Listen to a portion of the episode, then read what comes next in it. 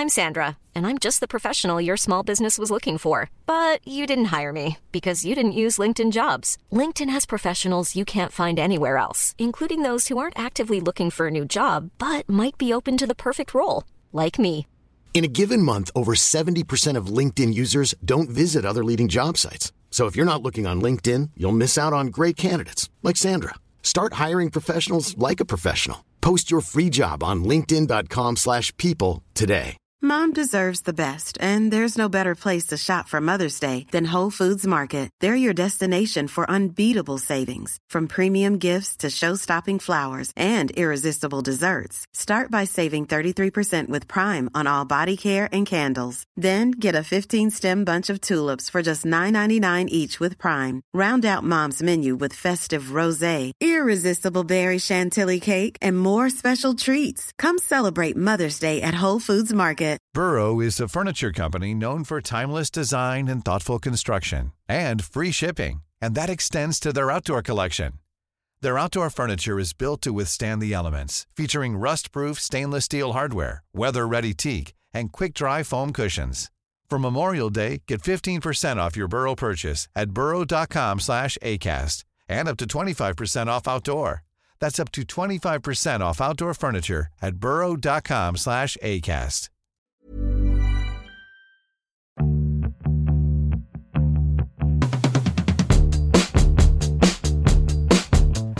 Hi, I'm Talia Bacassis, And I'm Kim France.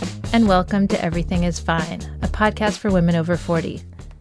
So, things have been pretty unfucking fine for a while now. And last week, or maybe by the time you hear this, it'll be two weeks ago, as people took to the streets to protest the abhorrent killing of George Floyd and other black men and women, Kim and I wondered what we could do that would be meaningful. And Danielle Henderson, who's a friend of the show, posted a video on Instagram that really provoked me. Good morning. I'm furious. I'm furious. Uh, I want to start by just telling you a little story about when I decided in 2002 uh, to move to Alaska. And I drove there from New York. And I was traversing this country for over a month and a half. And everywhere I went, and every friend I talked to, and everywhere I stopped along the way, people would ask me where I was going to go. And I didn't know, I didn't have a plan, but I knew for certain at that moment that the only thing I could say is that I would not be going to the South. That as a black woman, alone, in a car with New York plates, I did not feel safe going further than Tennessee that has been my whole life is learning how to navigate myself through this world in a way that I can protect myself from racism as much as possible. I have had to make decisions every single day of my life to avoid racist violence and to avoid racism in general. And my first reaction was that I want to be hearing from people like Danielle. So before I talk to you for too long, as if you're not here, hi, Danielle. Hi, guys. Welcome back. Thanks for having me back. Yeah. So Kim and I have a platform, and today we want to do less talking and more listening. So we've asked Danielle to come on and to have her set the agenda too. So I hope this won't really be an interview. We haven't prepared questions like we usually do, more just points to talk about if needed. So, Danielle, this is a loaded question, but how are you feeling and what is on your mind? Um, I'm feeling angry. I'm feeling activated. And I'm feeling strangely uh, hopeful. I think that um, the the reason that I made the video that I posted to Instagram, um, which I truly didn't imagine anyone but my current followers would see. Um, I, I made that video out of frustration because I was seeing so many of my friends, all of whom were white, posting something pithy and then immediately moving on with their lives. So, for example, I had a friend post something about the Tulsa race riots and how there's a history of protest in race with this in this country.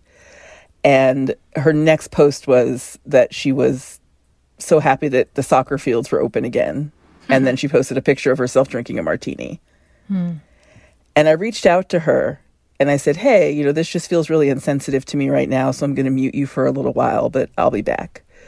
And um, she heard me. She was really upset and, you know, reached out to me and texted me and was like, you know, re- realized her, her error. Um, but she wasn't the only one. I was seeing this constantly where it was, yep, Black Lives Matter. Anyway, here's my kid in a school play or something to that effect. And what really hit me more than anything was this notion that when these things happen, when anything regarding race happens in America, I'm gutted for weeks. I cannot get over it. When I hear that a black person has been murdered by the police office by the police, I think about it every single day for weeks, months, years. I still think about Michael Brown. I still think about Tamir Rice. I still think about this stuff. And so it just dawned on me that so many of the people in my personal life who I do consider friends and I do consider close to me, I haven't shared this pain with them. And they aren't aware of how I'm feeling. Hmm. So if they don't know how I'm feeling and they're deeply in my life, that's a failure on my part to not communicate that. But it also reminded me and kind of brought to light for me the, the, the notion that for some reason I've learned to shut up about this stuff. I've learned how to carry it alone. Hmm. And that's not helping anything. And the reason I learned how to carry th- that I should carry it alone is because of stuff like this, because it only matters to the white people in my life for a moment. Mm-hmm. And so rather than double down on that pain and say, well, I'm hurting and you don't care, or I'm hurting and you don't see it, I thought, let me just be explicit about what I'm seeing and what I'm feeling.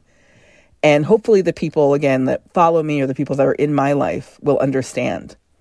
Mm-hmm. Um, and they did, but they it also had a, a much much more far-reaching um, effect than I than I had intended. Social media has been so confusing to me because a lot of what I was seeing initially felt very performative and to signal to people like I'm a good guy and I felt really worried that posting something would make it seem like I was making it about me. Um, so I didn't post anything. And then, like, after a few days, there was the black square. Mm. And I woke up and I thought, okay, this feels right because it feels like a statement of mourning. It feels like I'm saying, I'm not the person to speak right now. I'm showing solidarity. And in my mind, it felt powerful. And then it turned really quickly, and I was like, "Fuck!" And the problem with the with this with the black squares is that people were hashtagging it with Black Lives Matter. And so if you posted that black square, it was and you checked the Black Lives Matter hashtag, all you saw was black squares. And that's usually, that hashtag is usually a resource for people to find uh, ways to reach out and help and get motivated and get activated. Um, and I, you know, I, I posted something about that and I had to turn comments off because I was immediately inundated with people that were trying to tell me, well, that wasn't the original message. And I'm like, okay, I know, I know that wasn't the original message, but my, my post was basically, um, why would you not interrogate something that is asking you to be completely silent on a day when there are elections happening in this country? That you should mm. be resisting the knee jerk reaction and resisting the urge to follow the crowd for the appearance of solidarity and actually think about what your silence means. It's really disconcerting to me whenever I see this crowd following mentality because people are so eager to do the right thing, quote unquote. Um, but the right thing right now is using your voice, your platform, and your accessibility to make noise and to bring attention to this. This is this feels different to me this time. You know, these these protests that I've experienced and seen in my life. Um, you know, this one feels different. I think people are in it for the long haul. Yep. And it is it feels a little more pointed and a little more focused in that way that people are really internalizing what they're they're hearing and seeing, mm-hmm. uh, and they want to make it better long term. So if we're running this marathon, we cannot be clogging up the pipes with silence when we should right. be yeah. using every single tool that we have to amplify voices. Yeah, you know, it seems like there's a much more of an emphasis this time on action. On like mm. words mean only so much. They're important, but they only mean so much. And now the next move is action. And I've been doing a lot of meditating on what action looks like for me. And beyond educating myself, you know, I believe it's more than just throwing money at something, you know, writing my check to the Southern Poverty Law Center and calling it good. Um, mm-hmm. And I think a, a lot of people are feeling slightly paralyzed. Like, I know what I need to do. And, and I, I think that you were great in that video when you said, um, I'm not going to show you what to read, it's all out there. Yeah. Everything that you've needed to read, if you truly give a shit about this, has been available to you. And I think that there's a fear of doing things wrong and there's a fear of overstepping boundaries that paralyzes people into complete inaction. Mm-hmm. And yeah. that's something that we need to change as well. And that's a that's a part of I mean that's something that comes out of our you know current cancel culture and you know there there are a lot of things that have kind of led up to this this moment where we've never had more access to having a voice and having these personal platforms, but everyone's afraid they're going to use them in the wrong way. And I think that my my overall point there was w- there's no wrong way. There's no wrong way. If you care at all and you take action consistently, that's the only way. And I think that um, to point out to people who feel paralyzed or who felt immobilized with fear of overstepping or doing something wrong, it was really important to me to tell them you could talk to your family and that's enough. Mm-hmm. If you talk to the people in your family who are racist, or even start by acknowledging that there are people in your family who are racist, uh, that is a way to start. You know, I have had these conversations with friends this week. Um, one of my oldest friends even reached out and said, you know, I really, I want to talk to my family about their racism. And we just had a really earnest and wonderful talk about how she could approach her her elderly parents about the you know the things they say around her children, um, and how she could approach that in her life, and it worked. I mean, I, I, say it worked in that like it worked to activate her to do that, mm-hmm, and mm-hmm. to be comfortable with having these conversations with people that love you could sometimes lead to and often leads to your comfort with having these conversations in a bigger way. So, yeah, ask your boss why you don't have any black people on your board of directors. Ask people in your life why you don't invite the black kids to your kids' birthday parties. You know, just kind of, again, it seems very basic to me and bare bones in a way, but asking people to think turns out to have been a pretty powerful thing which mm-hmm. I did not expect. Mm-hmm. Mm-hmm. I mean, there was a moment that I felt uncomfortable in the video when you said, you know, I see your kids at their birthday parties and they're all white kids. I sent my kids to a school that has a lot of diversity, and I find that the kids do a lot of self segregating. Mm-hmm.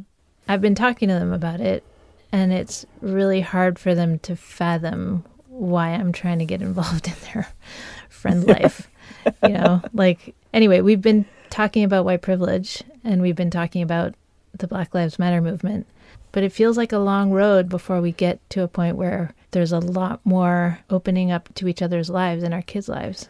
I fully understand how and why that happens. You know, I was raised in a predominantly white community.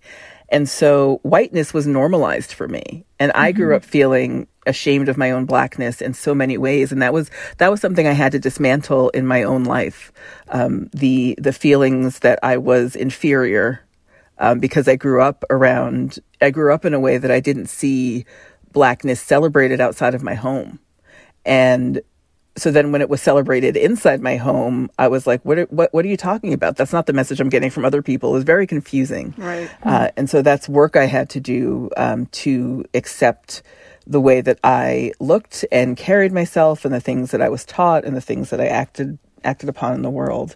And so the normalizing of whiteness I think is is a powerful thing because it happens so innocuously for some people. And sending your kids to a diverse school is fantastic. But if the only way your kids learn that race that racial difference is acceptable is in a space of learning and they don't mm-hmm. see it in your home and they don't see it in your lives, then it becomes becomes something they compartmentalize and they only have to address it in a certain way.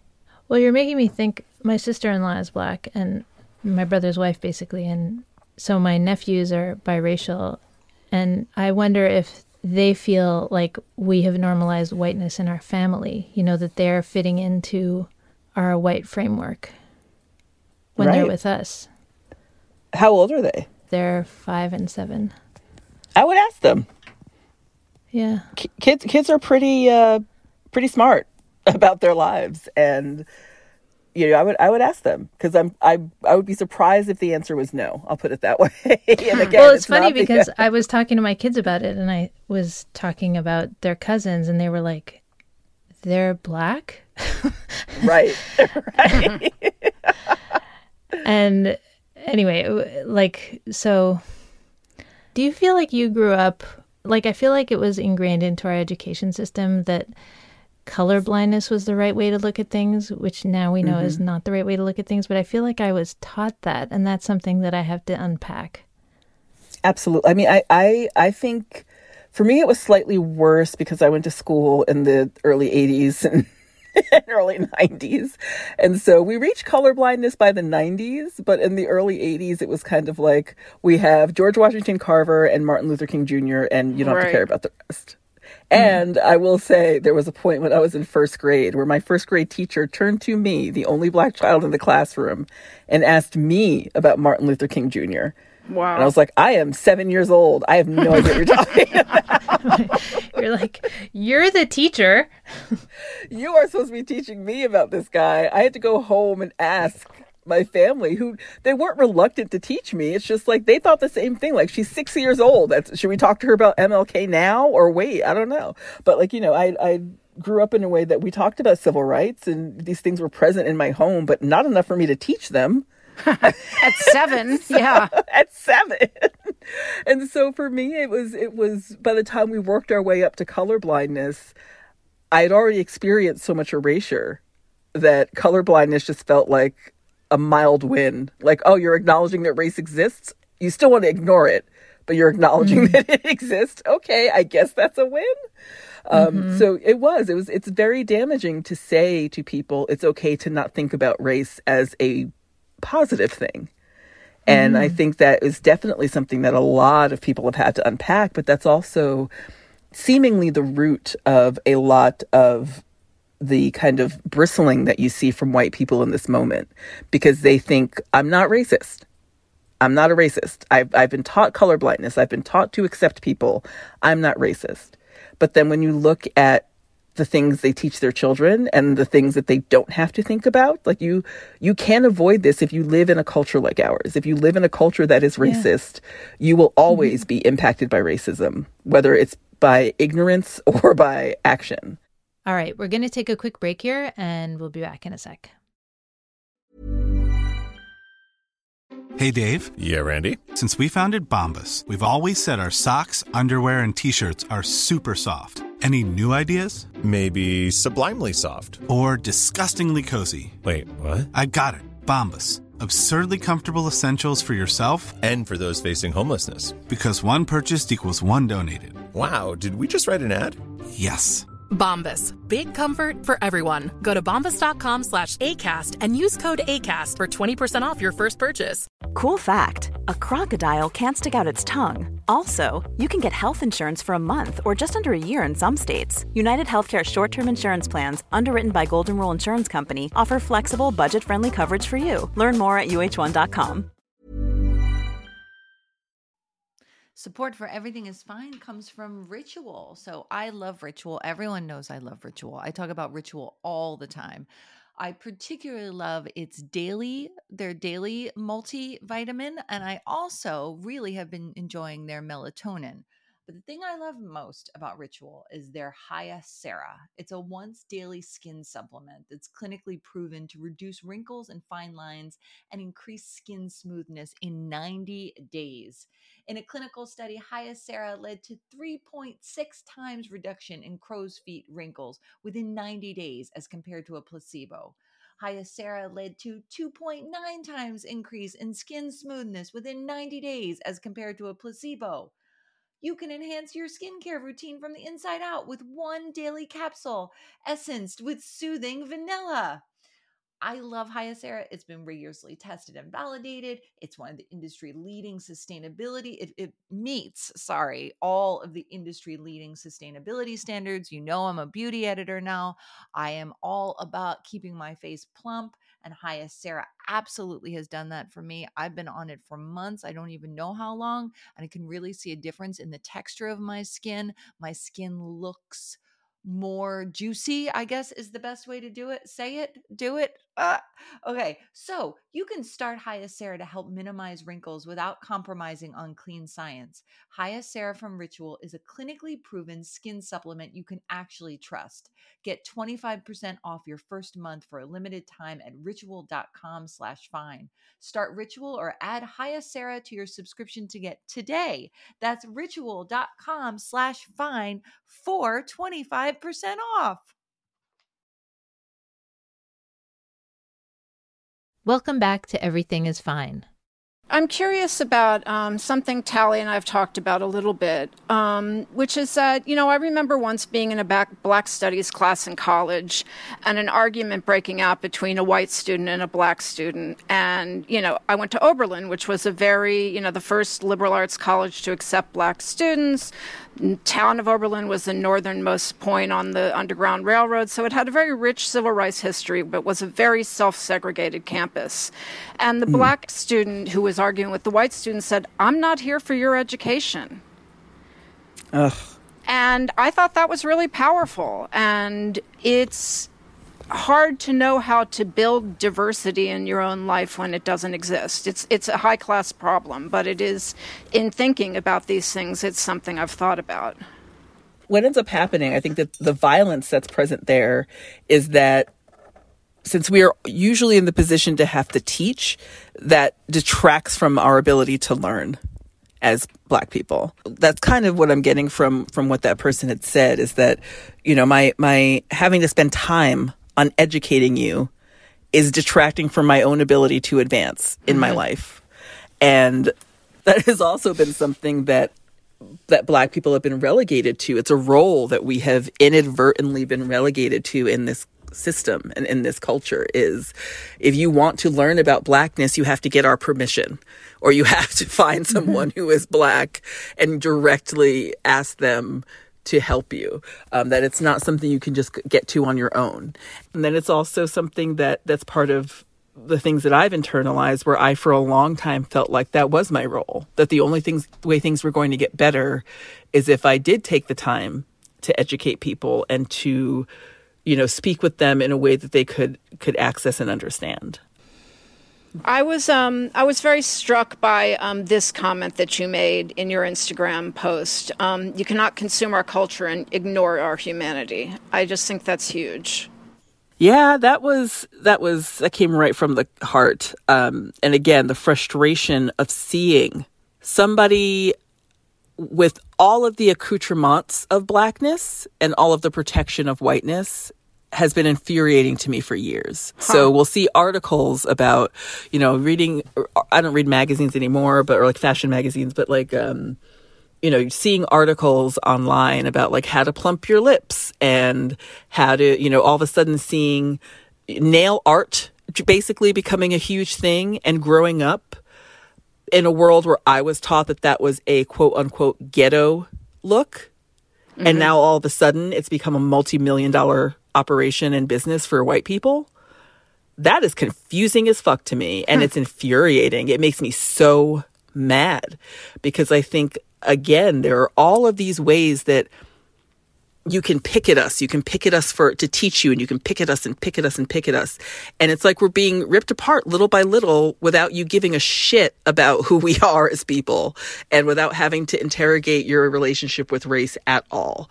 So I see women constantly see white women with extensions. All of a sudden, extensions are are socially acceptable. When I was growing up, they were called weaves and they were made fun of. Every comedian, every late night talk show, they were they were a joke because it was a black woman's thing to do. And mind you, for a long time, weaves were used as a way to get straighter hair or to get the appearance of straighter hair so that our hair would be more acceptable to white people. This is before the natural hair movement, you know, post natural hair movement in the 60s and pre natural hair movement in the, in the aughts. um, there was a moment where it was like, you know, we kind of were relegated to, to having to look socially acceptable and adopt these tenets of whiteness. So again, it's it's this confusing cultural message where weaves for us are are a joke, but extensions for you are something something that sincerely enhances your life. and I just do not understand. To me, that disconnect has always been apparent. It has always been apparent. And so seeing it on such a large scale when we're at such a point of racial disharmony, it no, nothing can get me from zero to 60 in anger quicker than seeing the way that again, people are doing TikTok videos for Megan Thee Stallion, who is a gorgeous black woman, has a gorgeous body, like, like everything about her screams blackness. And I'm looking at all of these people posting TikTok videos, and they are like so white and they are so trying to do the dances and do all the stuff without even realizing where these dances originate. and I read something about uh, there was a teenage girl who created a dance for TikTok, and a white dancer started getting endorsement deals because she did it and kind of, you know, she was already popular, but she started getting um, money, like actual money that made her life better by stealing and not crediting the dance of a teenage black girl. Well, this is a story as old as time. I right. mean, you know, the entire history of blues and, you know, black music in this country has been co opted from Elvis forward, from beyond that. Absolutely. Absolutely. And that is, we see you. we see this happening. We see the way that you only want to pay attention to the parts of us that you can utilize in your life to make your life better without giving a shit about making our lives better. And you can't expect people to see this for decade upon decade upon decade and be okay with it. I think that this this boiling point has been bubbling for a long time. And yet, I mean, I feel a little tricky saying this, but I remember Ruth Reichl, the food writer mm. and editor, she once said, You cannot love a cuisine of a country and hate the people from that country. And yes. so I think at the some base level, affection for black culture is is a fine thing. But what happens with that affection, the way it's manifested, is is where some of the problems come in. Yeah, it's absolutely true. Like it's it's the affection for the culture without like I said in my video, it's it's without recognizing our humanity or the humanity behind it. So it is a powerful thing to love black culture but not if you're not saying I love black culture or not if you're not saying I got this from black culture or mm. if you're not acknowledging this is the person that originated this. This is where I found out about this. This is why I'm supporting this. Like that without that crucial piece, it's meaningless. Right. Mm. You mentioned to me that you wanted to talk about the fallacy of helplessness. For many black people i know this from from talking to my friends and from talking to you know to, to black people throughout my life that this is something that that we have all had some experience with we don't get to be helpless we don't get to say somebody else will figure it out. In any in any situation whether it comes to work education um, social situations we don't have the chance to say that. And so my life in particular has been one that has built been built entirely on self-sufficiency and feeling helpless is not something that I can sit with for longer than 30 seconds because I know there has to there always has to be a way to try to start to figure things out. Right. So when I wanted to go back to college, I figured out how do I fill out the forms? How do I do all the things? Like how when I wanted to figure out how to get a better job, I had to think about well, what are, what are the things I have to do to apply or to get to. The, there's always been this extra layer of work for black people in this country because we don't get to sit in our helplessness.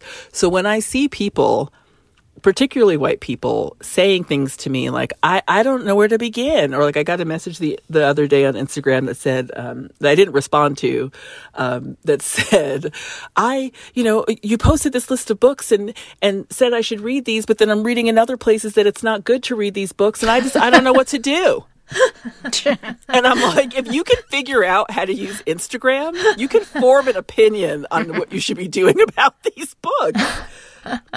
like I just I I actually I get angry about helplessness because I think that feeds into so many of our social problems, but particularly when it comes to race. And I just I'm very very disconcerted by and, and just kind of insulted by this notion that I can't do it. Cuz if I ever said that in my house, it's like, well, you can't do it. Well, then you don't you don't get to do anything. like right. if I said that about one thing, it would carry across the line to everything. This helplessness, it's never been available to me. You know, I have mm-hmm. always had to have more, put more of an effort forward. So if I needed to make more money when I was younger, the way I did that was to get more jobs. That was the lesson that was taught to me. Get two jobs, get three jobs. You have 24 hours in the day. You should be working as much as possible if you need more, more money. And that's you know not something i believe in now. Like i think work smarter not harder is legit. Mm-hmm. but that's the that those are the lessons that i was raised with. It wasn't sit and wait for someone else to figure it out. So i think that it's that self-sufficiency is tied with helplessness in a way that i think is encouraged in whiteness but is not encouraged in blackness something i've been really thinking about a lot and i've been so struck by um, is just the fact that to be a black person in America is to exercise restraint all the fucking time. Yeah. Yeah. It is. There's a tweet that I saw that said it is, um, it's amazing, and I'm paraphrasing here, but it's amazing that black people are only asking for understanding and not revenge. Yeah. And I think that that is so pointedly true because the feelings that we have of restraint that we have to exhibit on a near hourly basis yeah. are astonishing. Because again, we all know the narrative. If I get angry, I am an angry black woman. And what that phrase means to people is she is now invalidated. I don't have to listen to what she's saying because she's mad. Mm-hmm. That is what that phrase means to people. She's an angry black woman, so who cares? You know, they're all, all black women are angry about something.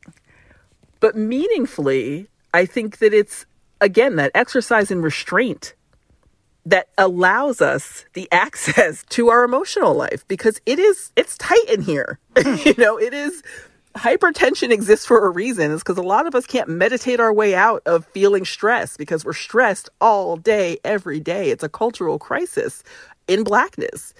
The stress that we carry every day from being so restrained and mm-hmm. from having so few avenues, so few pathways to respectability, that just to get through a day intact is a miracle. It's a miracle. It is a miracle that any black person in this country can produce anything creative. I truly believe that. That we have to spend so much energy thinking about every move we make. It's a miracle that anything joyful comes out of it you mm. know and it's and it's and again that's not to say that the black life is a life purely of pain because i think that is also something that's been completely misconstrued what i'm saying is that we're not able to show as much joy because we have to also carry this extra layer of pain even the restraint that we have to exhibit when it comes to pointing out injustices that's a privilege that white people have mm-hmm. You know, when I sit in my car and I'm watching people drive like fucking maniacs, I have always had to be the safest driver I've ever n- known. I've never had a ticket. I've never had a speeding ticket or a parking ticket because to be pulled over by the police for any reason is terrifying to me. Yeah.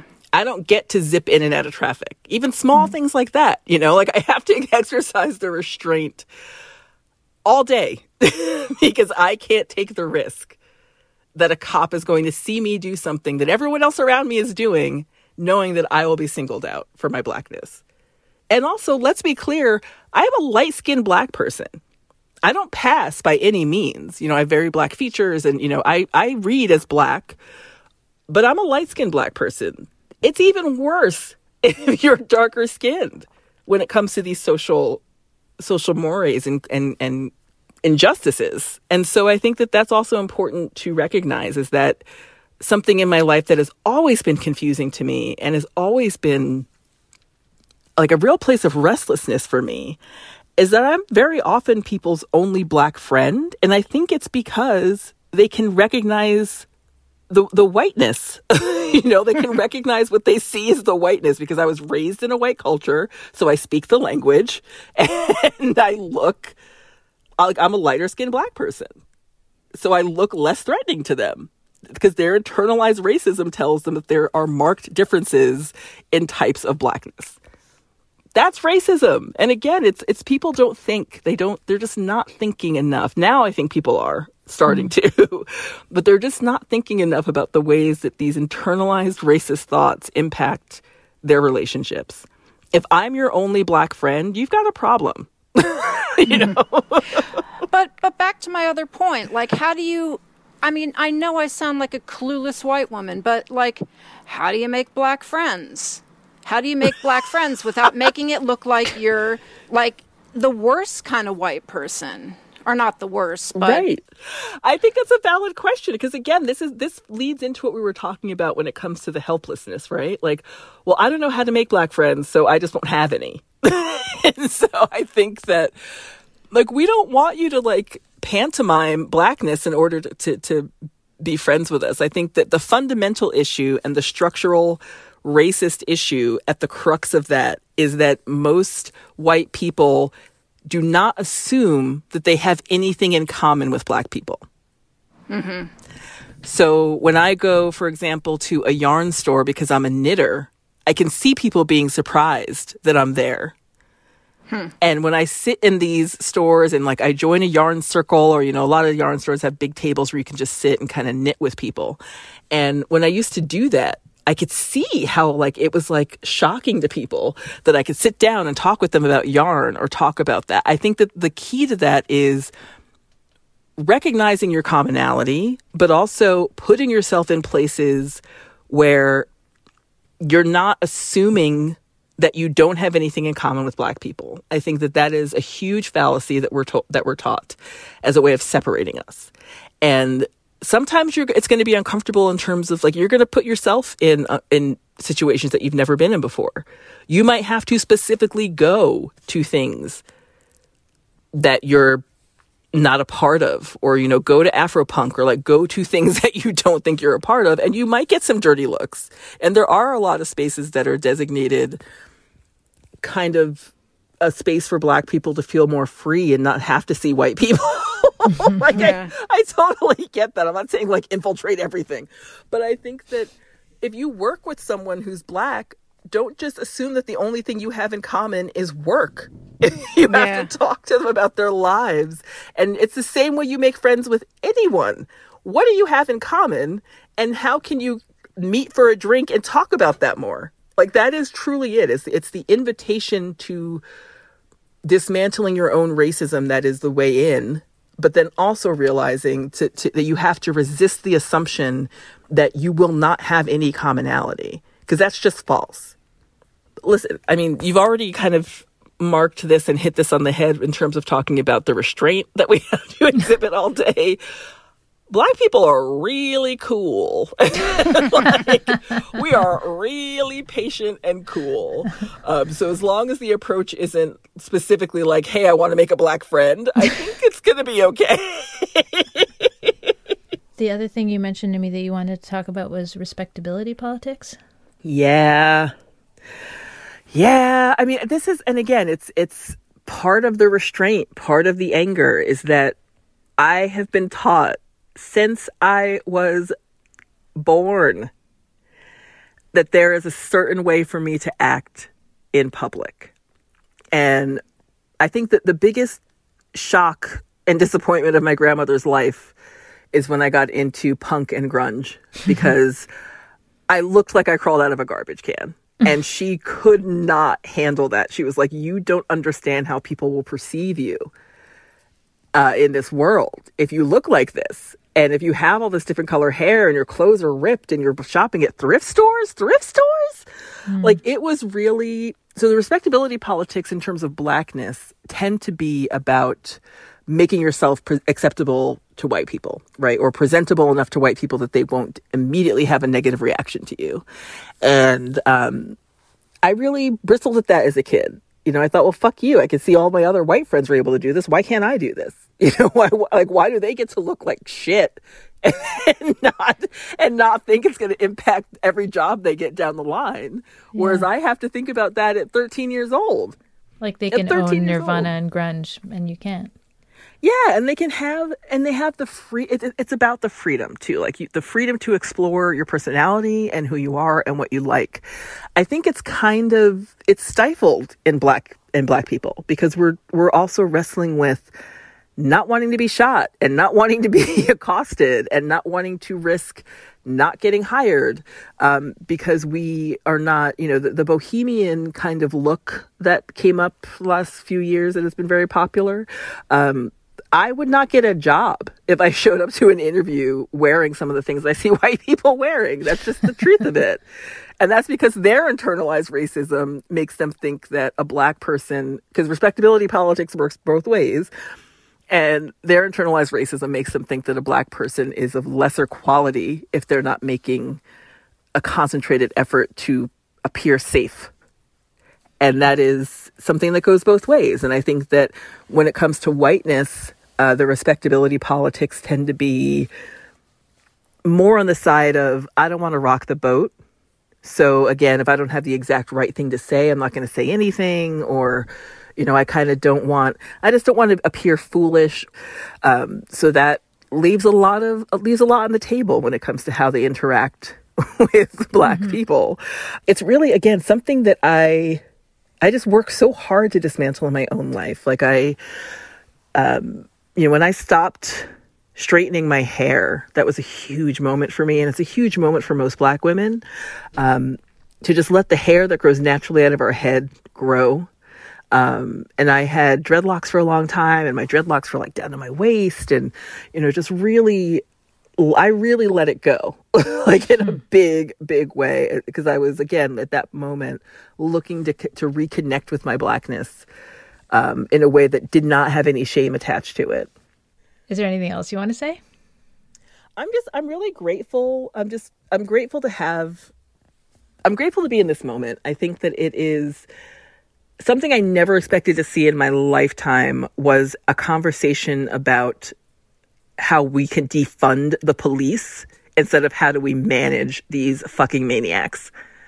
that is incredible to me. Like seeing these changes, it does give give me hope. And I'm not a hopeful person. I am a very negative person. I'm a negative person, so I don't generally carry these feelings of hope inside. I feel like the world is shit. Let's just get through it. Mm-hmm. Um, but I am hopeful, and I'm I'm I'm seeing that these conversations that we're having that are really bolstered by youth um, I'm just so impressed with the young black and brown kids in this country and I'm impressed by by women who are fighting, you know, fat phobia and like people who are truly changing the message and encouraging encouraging people to change the way they see and not the way they look. You know, that is important to me. That it's it's it's something that we can really hang our hat on. And I, I don't want people to rest. I don't want this to stop. This is a lifelong lesson. And these are lifelong actions that people need to take. But I do think it's that it's important to be to find something positive to hang on to in this moment without resting there and that's where I'm choosing choosing to go. I'm very very inspired. Yeah, I hope this level of activism is sustained, um, and I hope conversations are opening up everywhere. Um, so thank you, Danielle, for coming in and talking to us about all this. I'm just I'm always so thankful to talk to you both too. Thank you for having me. Thanks, Danielle. You should follow Danielle on Instagram, everybody. Uh, is it Danielle.Henderson? I can't remember now. Nope, it's just Danielle Henderson. Danielle Henderson on Instagram. Thanks everyone for listening. Everything is fine. If you like the show, be sure to rate it and review it on Apple Podcasts. If you want to email us about show ideas or anything else, you can reach us at tallyandkim at gmail.com. We have an Instagram that is EIF Podcast, and you can read Kim on her blog, girlsofacertainage.com.